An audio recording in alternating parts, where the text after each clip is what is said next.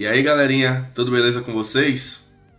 É, como dito no episódio né, de ontem do podcast, que foi o giro da semana, trouxe um episódio bônus explicando sobre MP do futebol, né, que foi sancionado essa semana aí, foi editado essa semana pelo presidente é, Jair Messias Bolsonaro.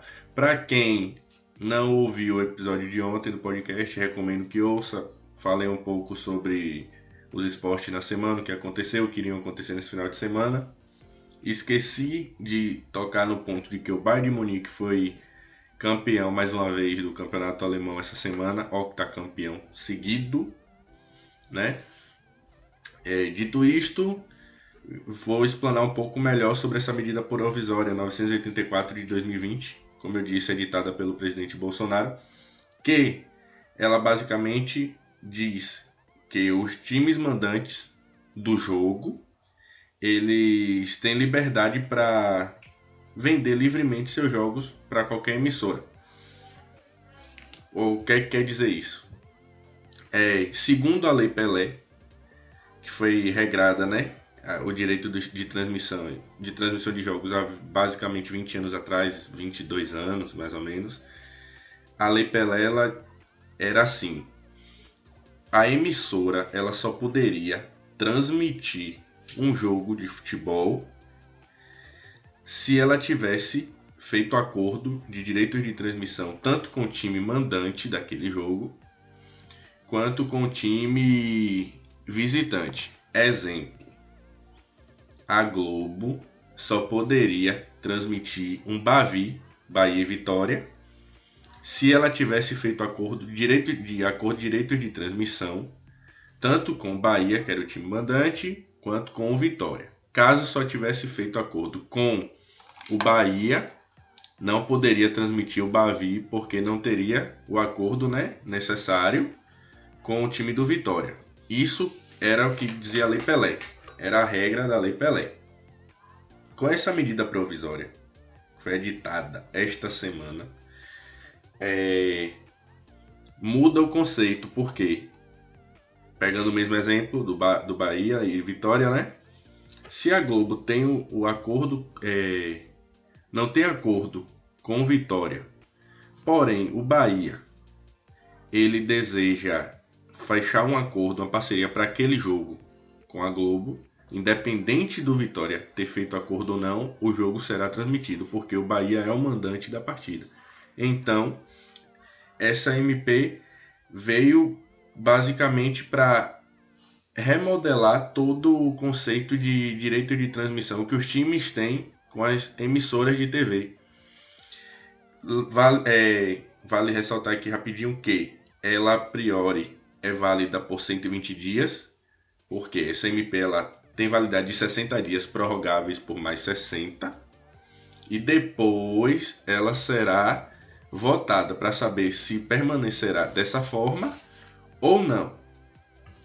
Outro ponto importante aqui que eu posso destacar é que para quem disputa o Campeonato Brasileiro, alguns times né, já tinham seus direitos vendidos de transmissão desde o Brasileirão passado, 2019, até o Brasileirão de 2024. E é aí que há o conflito gerado. Por quê? Porque as emissoras de fato não sabem é, o que essa mudança da MP irá gerar nesses direitos já negociados. É, então gera uma incerteza jurídica, porque ao mesmo tempo que os clubes se fazem beneficiados nesse contexto de ter a liberdade de negociar com a emissora X, a emissora Y, que já tinha um contrato feito, ela meio que fica perdida porque não sabe se ela somente tem os direitos de transmissão ou tem que renegociar esse direito de transmissão. Então, é um raciocínio ainda um pouco confuso. Eu creio que haverão melhores explicações. A gente ainda vai chegar a um entendimento melhor. É... Então, o que é que importa de fato ela realmente vai mudar o percurso do que ocorre no futebol brasileiro. Inclusive, o presidente do Bahia, Guilherme Belintani, ele disse que gostou muito, ele elogiou essa MP. O ponto de vista dele faz com que os times tenham maior liberdade e possam é, negociar esse direito de transmissão, sendo que eles podem ganhar, lucrar muito mais, né? Porém, nem tudo são flores, porque assim, para que isso ocorra e de fato os times tenham uma independência em relação à transmissão e consigam lucrar mais, tem que ter um acordo geral. E a gente sabe que no futebol brasileiro, infelizmente, não é algo que aconteça. Por mais que a gente diga, ah, existe o Clube dos 13. O Clube dos 13 foi algo que foi quebrado e ele só. É, só havia concordância de todos quando era algo muito específico. Sempre dava confusão. É, vale lembrar também da Liga do Nordeste, que foi extinta em 2003 e voltou alguns anos atrás, né, com essa questão da Copa do Nordeste, então também tinha conflitos. O mais recente dessa questão de independência, se eu posso dizer assim, de clubes em relação à forma de campeonato, tudo foi a Primeira Liga que a gente viu a pataquada que se tornou a Primeira Liga. Acabou até um campeonato super inválido, não rendeu. É, lembrando que ano passado a TAN, né, empresa norte-americana, ela tinha um contrato com o esporte interativo, né, direito de transmissão de futebol brasileiro. E oito clubes fecharam com a TAN né, esse contrato de direito de jogos. É, Atlético Paranaense, Bahia, Ceará, Coritiba, Fortaleza, Internacional, Santos e Palmeiras. Lembrando que o Coritiba não estava na Série A. Os outros sete estavam. E o que é que acontecia?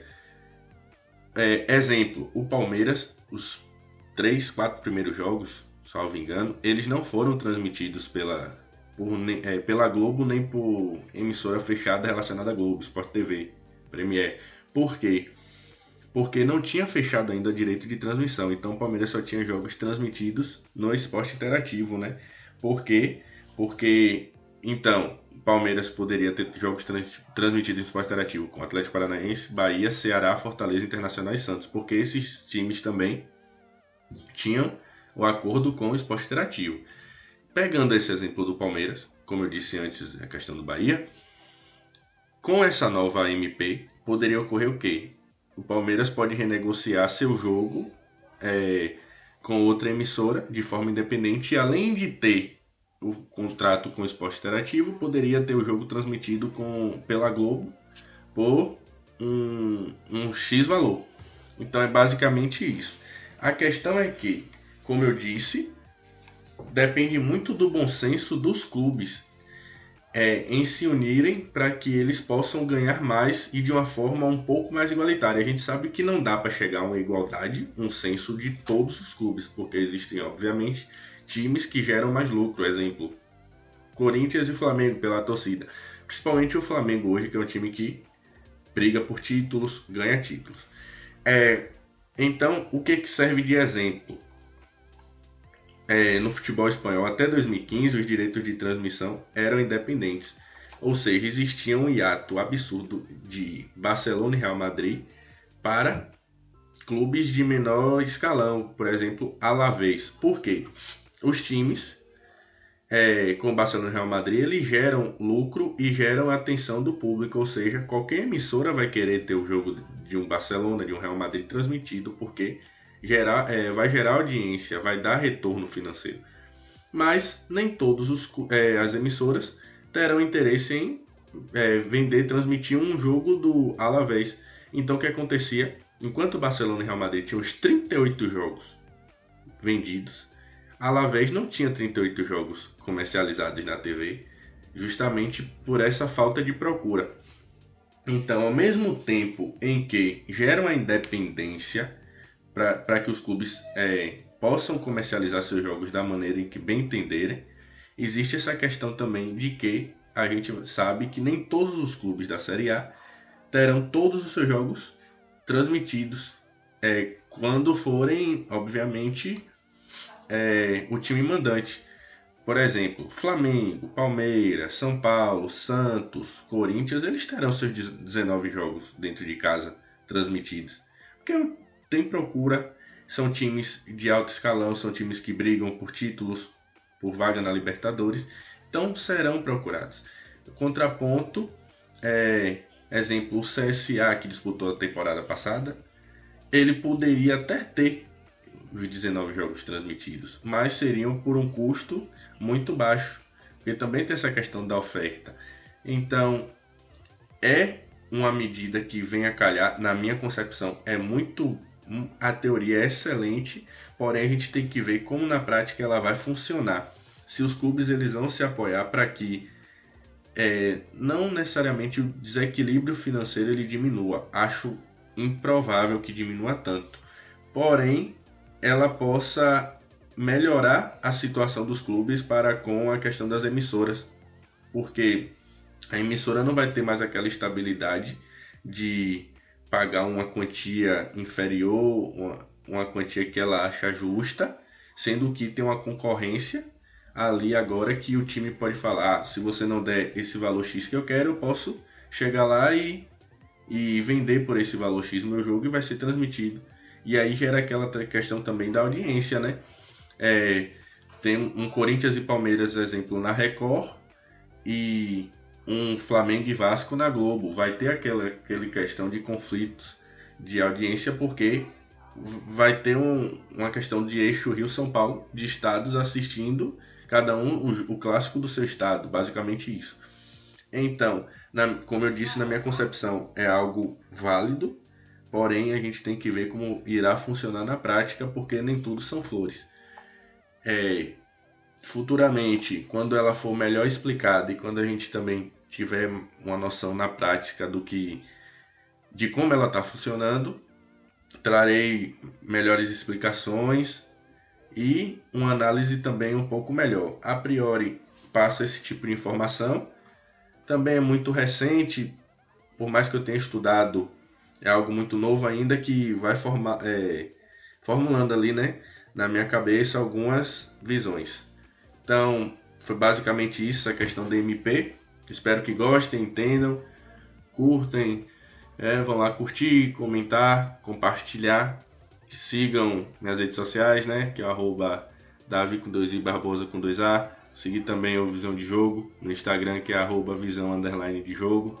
Tamo junto, galera. Um bom final de semana. Esse programa foi roteirizado e apresentado por Davi Barbosa e editado por Roberto Vinícius.